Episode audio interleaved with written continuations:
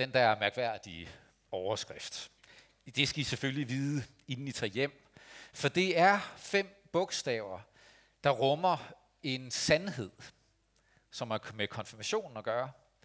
En sandhed, jeg håber, at ikke bare I, men alle os, der er med til at være vidne til jeres konfirmation, fejre jeres konfirmation, at vi må bære den sandhed med os hjem og tage den til os, leve med den.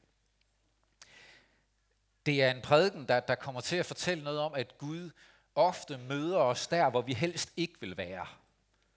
Og det er måske lidt malplaceret i dag, fordi det her det er en skøn dag, og her vil vi rigtig gerne være. Men det er godt nok på sådan en god dag at lige tænke efter og sige, at nogle gange så møder Gud os lige præcis der, hvor vi helst havde været fri for at være.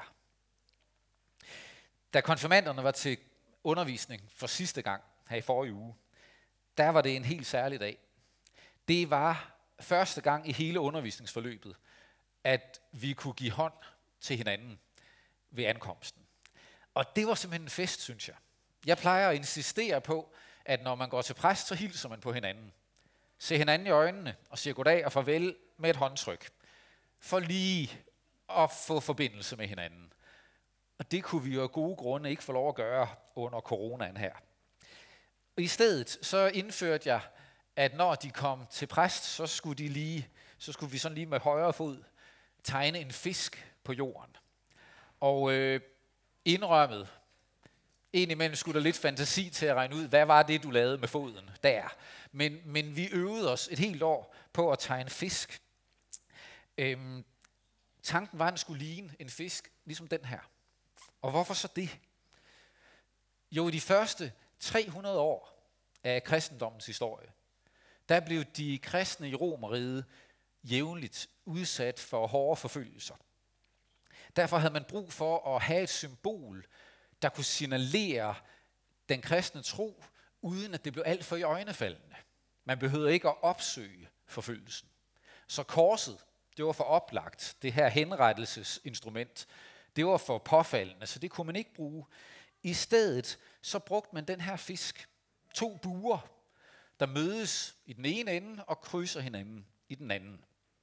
Det gjorde man, fordi at det græske, oldgræske ord for fisk hedder iktys. Det staves sådan der, med de der græske bogstaver. Iktys. Det er forbogstaverne, eller de fem bogstaver der. Jota, ki og så videre. De står for Jesus Kristus. Theohios, Guds søn, sorterer frelseren. Så de fem bogstaver danner til sammen ordene Jesus Kristus, Guds søn, frelseren. Det ser ikke helt så fancy ud på dansk. JKGSF, ah, det siger ikke, der er ikke meget fisk i det. Men, men, men ideen er god. Det her med fisken. Hvis man i det gamle Rom så en fisk riset på husmuren, så er det altså, kunne det være et symbol på, at herinde er der kristne forsamlet. Mødte man et menneske, en fremmed, havde en fornemmelse af, at vi har troen til fælles, så kunne man i støvet med sin fod eller med en finger lige tegne den ene bue.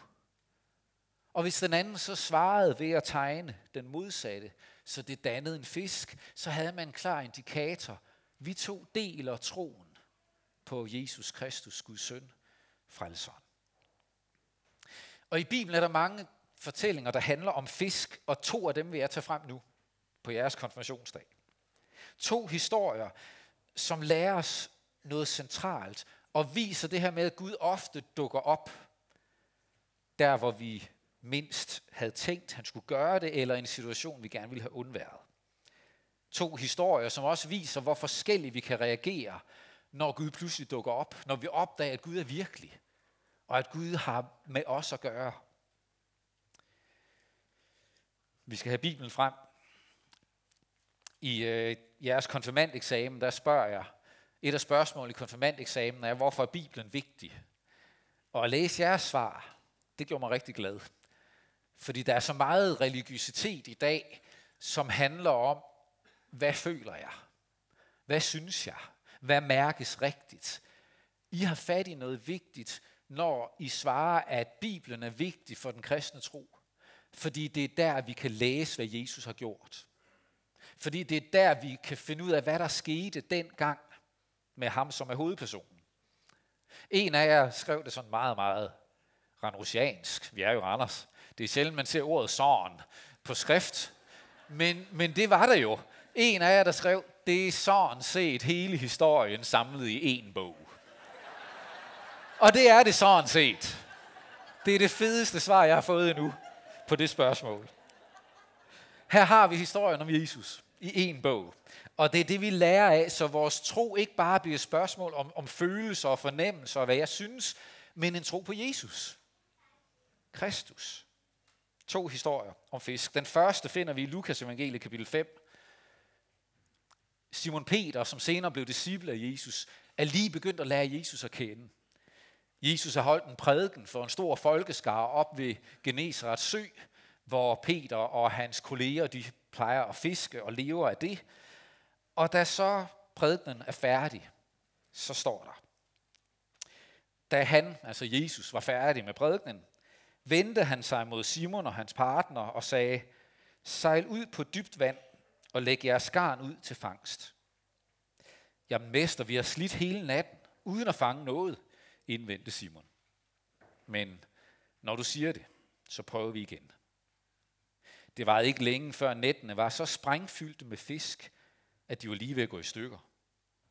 Simon gjorde tegn til deres kammerater i den anden båd, at de skulle komme og hjælpe dem, og snart var begge både så fyldte med fisk, at de var lige ved at synke.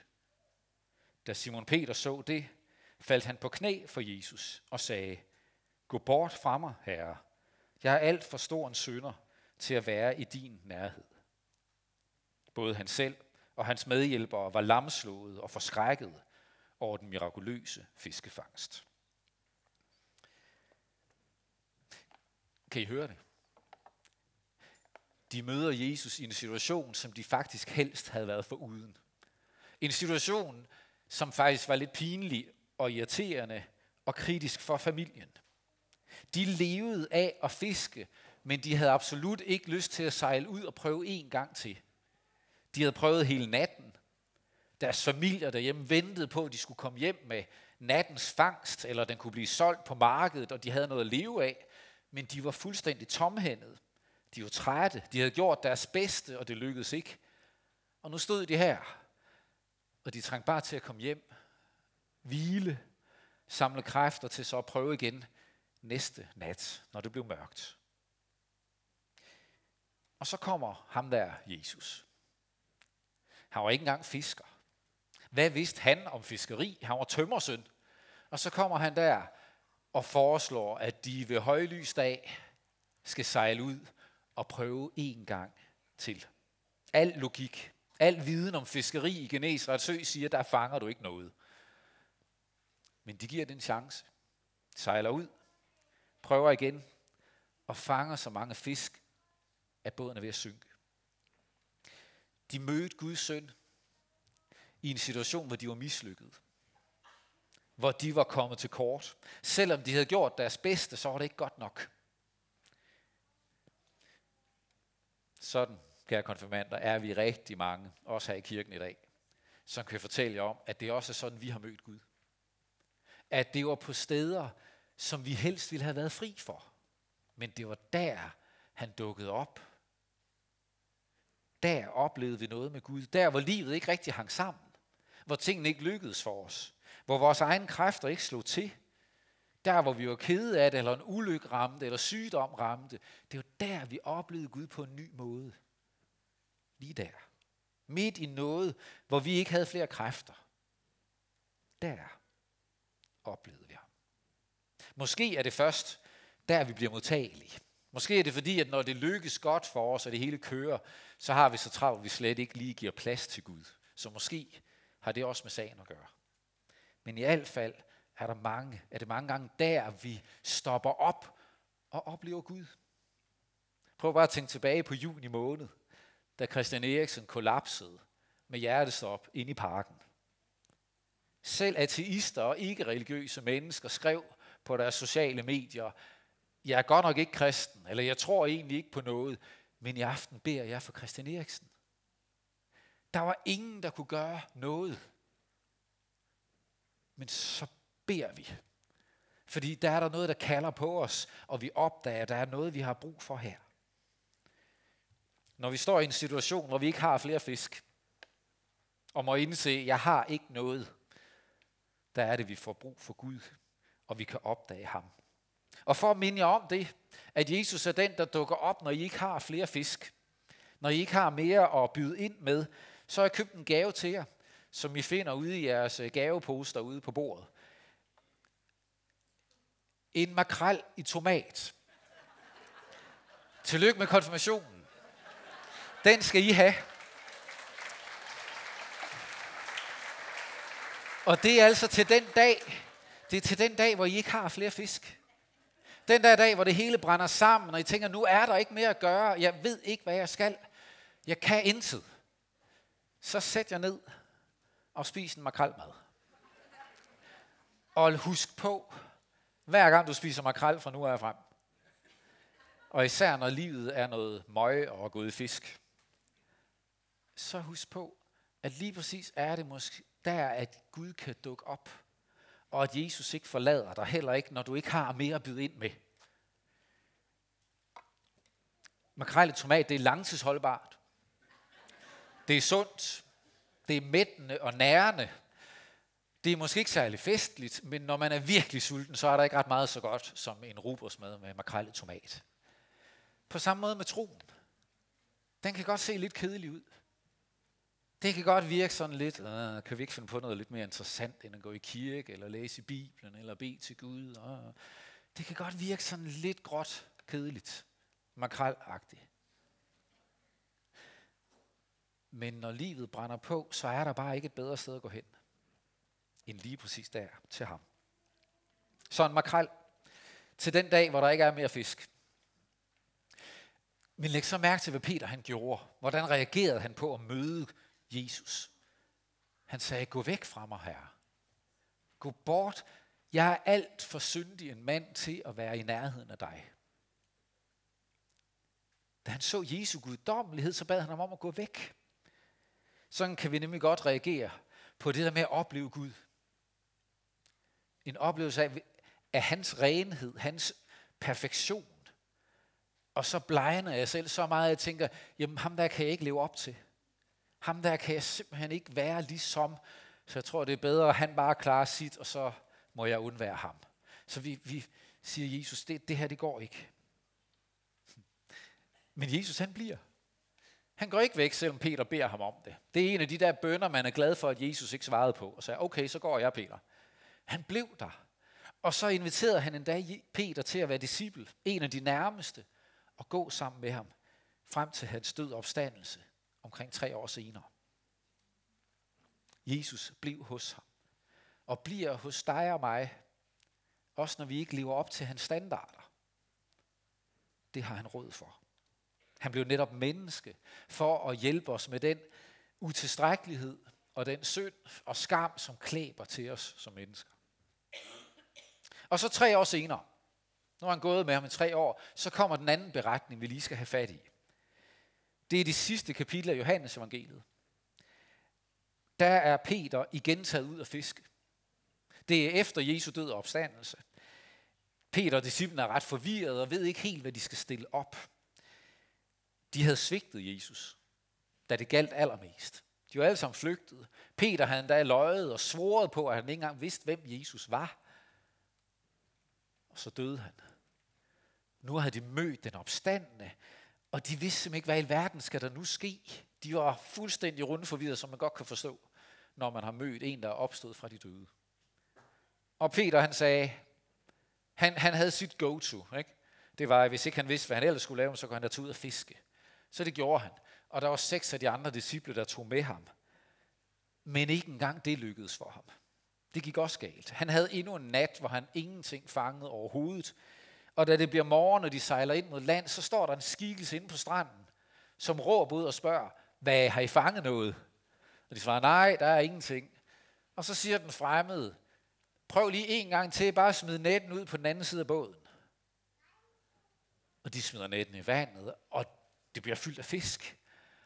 Og Peter, han står der i båden og begynder at genkende et mønster. Og siger, det her, det har jeg oplevet før. Ham, der endte Jesus. Det er ham, der er på spil. Og den her gang, der beder han ikke Jesus om at gå sin vej. Tværtimod, han springer ud af båden og går og er med til at hale båden i land for at komme først ind til Jesus. Første gang bad han Jesus om at gå sin vej. Anden gang, der kan han simpelthen ikke komme tæt nok på ham. Hvad har gjort forskellen? Det har de tre år. Der er tre år til forskel. Og der er Jesu død og opstandelse til forskel. Han har lært Jesus så godt at kende, at han er blevet helt tryg ved, at det Jesus kom for, det var at hjælpe og frelse mennesker som dig og mig, der ikke slår til, der svigter, der indimellem tager os selv i at lyve, selvom vi havde bestemt os for at stå inden for noget, så gik det galt igen. Han kom for at hjælpe os. Alle os, der har brug for tilgivelse og for nyt håb. Så derfor skal I have endnu en fisk. I, ud over makrellen. Så får I en nøglering med fiskesymbolet i, som sådan en lille vognmønt, I kan tage med ud, når I er ude at handle. Tag den der mønt, nøgleringen, og sæt jeres cykelnøgle i, eller jeres husnøgle, sådan så I har et sted i jeres dagligdag, hvor det der fiskesymbol dukker op. Og om I så husker på Iktys, eller I husker på JKGSF, eller bare husker på Jesus. Det er fuldstændig underordnet. Men lad det være en påmindelse. At han er der også i den der helt normale dagligdag. For det er jo der i dagligdagen, vi kan blive tryg ved ham. Det kan godt være, at det er i krisesituationer, vi er mest modtagelige, men det er i dagligdagen, vi kan blive tryg ved ham. Sådan som vi ligesom Peter, efter at have gået med Jesus noget tid, så ikke bliver bange, når han er der, men at vi tværtimod glæder os over det og siger, kom bare helt tæt på, Jesus, for jeg vil gerne følges med dig. Jeg vil gerne, du er her. Og så skal prædiken til at slutte, og, og, og jeg er simpelthen nødt til, at, og der går onkel joke i den, fordi det er så oplagt et ordspil, at jeg har holdt den tilbage indtil nu. Men, men den der ene ting, udover, I skal bare huske på fisk, men, men så er der også det der med, at pointen er jo, at når livet går i fisk, så har I brug for fisken. Okay? Når livet går i fisk, så har I brug for fisken. Brug for den fisk, der er Jesus Kristus, Guds søn, frelser. Og det kan godt være, at andre synes, at han er en underlig fisk. Eller at du er en underlig fisk. Men det er bare der, livet er. At når livet vælter og går i fisk, så er det, at vi for alvor har brug for ham. I 2021 har vi oplevet et år, som så mange andre, med højdepunkter og lavpunkter. Vi har haft endnu et år, der var mærket af coronaen så meget, at de gik med mundbind selv til undervisningen hernede, og blå mundbind. Det var så meget, at, at Alexanders hår blev blåt undervejs jo. Altså det er helt vildt, hvad det der corona betød jo, ikke? Øhm, vi, vi har oplevet et år, hvor nu får vi lov at gå i gang igen, men der er andre steder i verden, der er lagt ned af corona. I 2021, hvor os, der går op i fodbold, bare vil have det der billede af Eriksen med holdkammeraterne rundt om, brændt fast på net i mange år endnu fra 2021. Et år, hvor det i Afghanistan pludselig blusser op igen, og vi bliver ked af at høre om, hvad, hvad der nu foregår der. Det, 2021 er sådan et år, som har haft højdepunkter og lavpunkter. Giv 2021 også kunne være det år, hvor I konfirmander og alle os andre øvede os i at give plads for troen på Gud. Så han får lov at komme os lige så nær i dagligdagen, som vores nøgler er os nær. Så vi ved, at han hele tiden er der, og vi bruger ham. Vi tager ham i brug, i anvendelse, vi husker på ham, og vi lader ham få lov at være en bærende del af vores liv. For der har vi et håb, som hverken corona, eller hjertestop, eller sygdom, eller krige og konflikter kan slå ihjel. Lad os bede sammen. Almægtige, evige Gud, tak for, at vi altid må komme til dig. At du elsker os, holder ud med os og kalder os tilbage til dig, når vi fejler og svigter. Tak, at du har givet os et vidunderligt liv at leve. Tak for et trygt land at bo i. Og tak, at det blev muligt at holde fest i dag. Men på vores festdag beder vi også, særligt for dem, der er i nød. De steder i verden, hvor pandemien stadig hæver. For befolkningen i Afghanistan. For alle dem, som under den krig har mistet en, de holder af. Beder for den kristne kirke ud over verden. Pas særligt på dem, der forfølges på grund af troen på dig. Og pas på os, som har så stor en frihed, at det nemt kan blive til dogenskab og ligegyldighed. Hjælp os til at stole på, at du virkelig er Jesus Kristus, Guds søn, frelseren. I Jesu navn. Amen. Om et øjeblik, når vi har sagt trosbekendelsen sammen, så går konfirmanderne frem for at blive konfirmeret. Og jeg vil gerne invitere jer, som er forældre, fader, jer som er tæt på konfirmanden, at når jeres konfirmand står for tur, så er I velkommen til at rejse op på jeres plads, og på den måde signalere jeres opbakning til det ja, som konfirmanden giver i dag. Lad os rejse os op og sammen bekende vores kristne tro. Vi forsager djævlen og alle hans skærninger og alt hans væsen. Vi tror på Gud Fader, den almægtige, himlens og jordens skaber. Vi tror på Jesus Kristus, hans enborne søn, vor Herre, som er undfanget ved Helligånden, født af Jomfru Maria, pint under Pontius Pilatus, korsfæstet, død og begravet, nedfaret til dødsriget, på tredje dag opstanden fra de døde, opfaret til himmels, siddende ved Gud Faders, den almægtiges højre hånd, hvorfra han skal komme at dømme levende og døde. Vi tror på Helligånden, den hellige almindelige kirke, de hellige samfund, søndernes forladelse, kødets opstandelse og det evige liv. Amen. Så skal I værsgo og kom frem.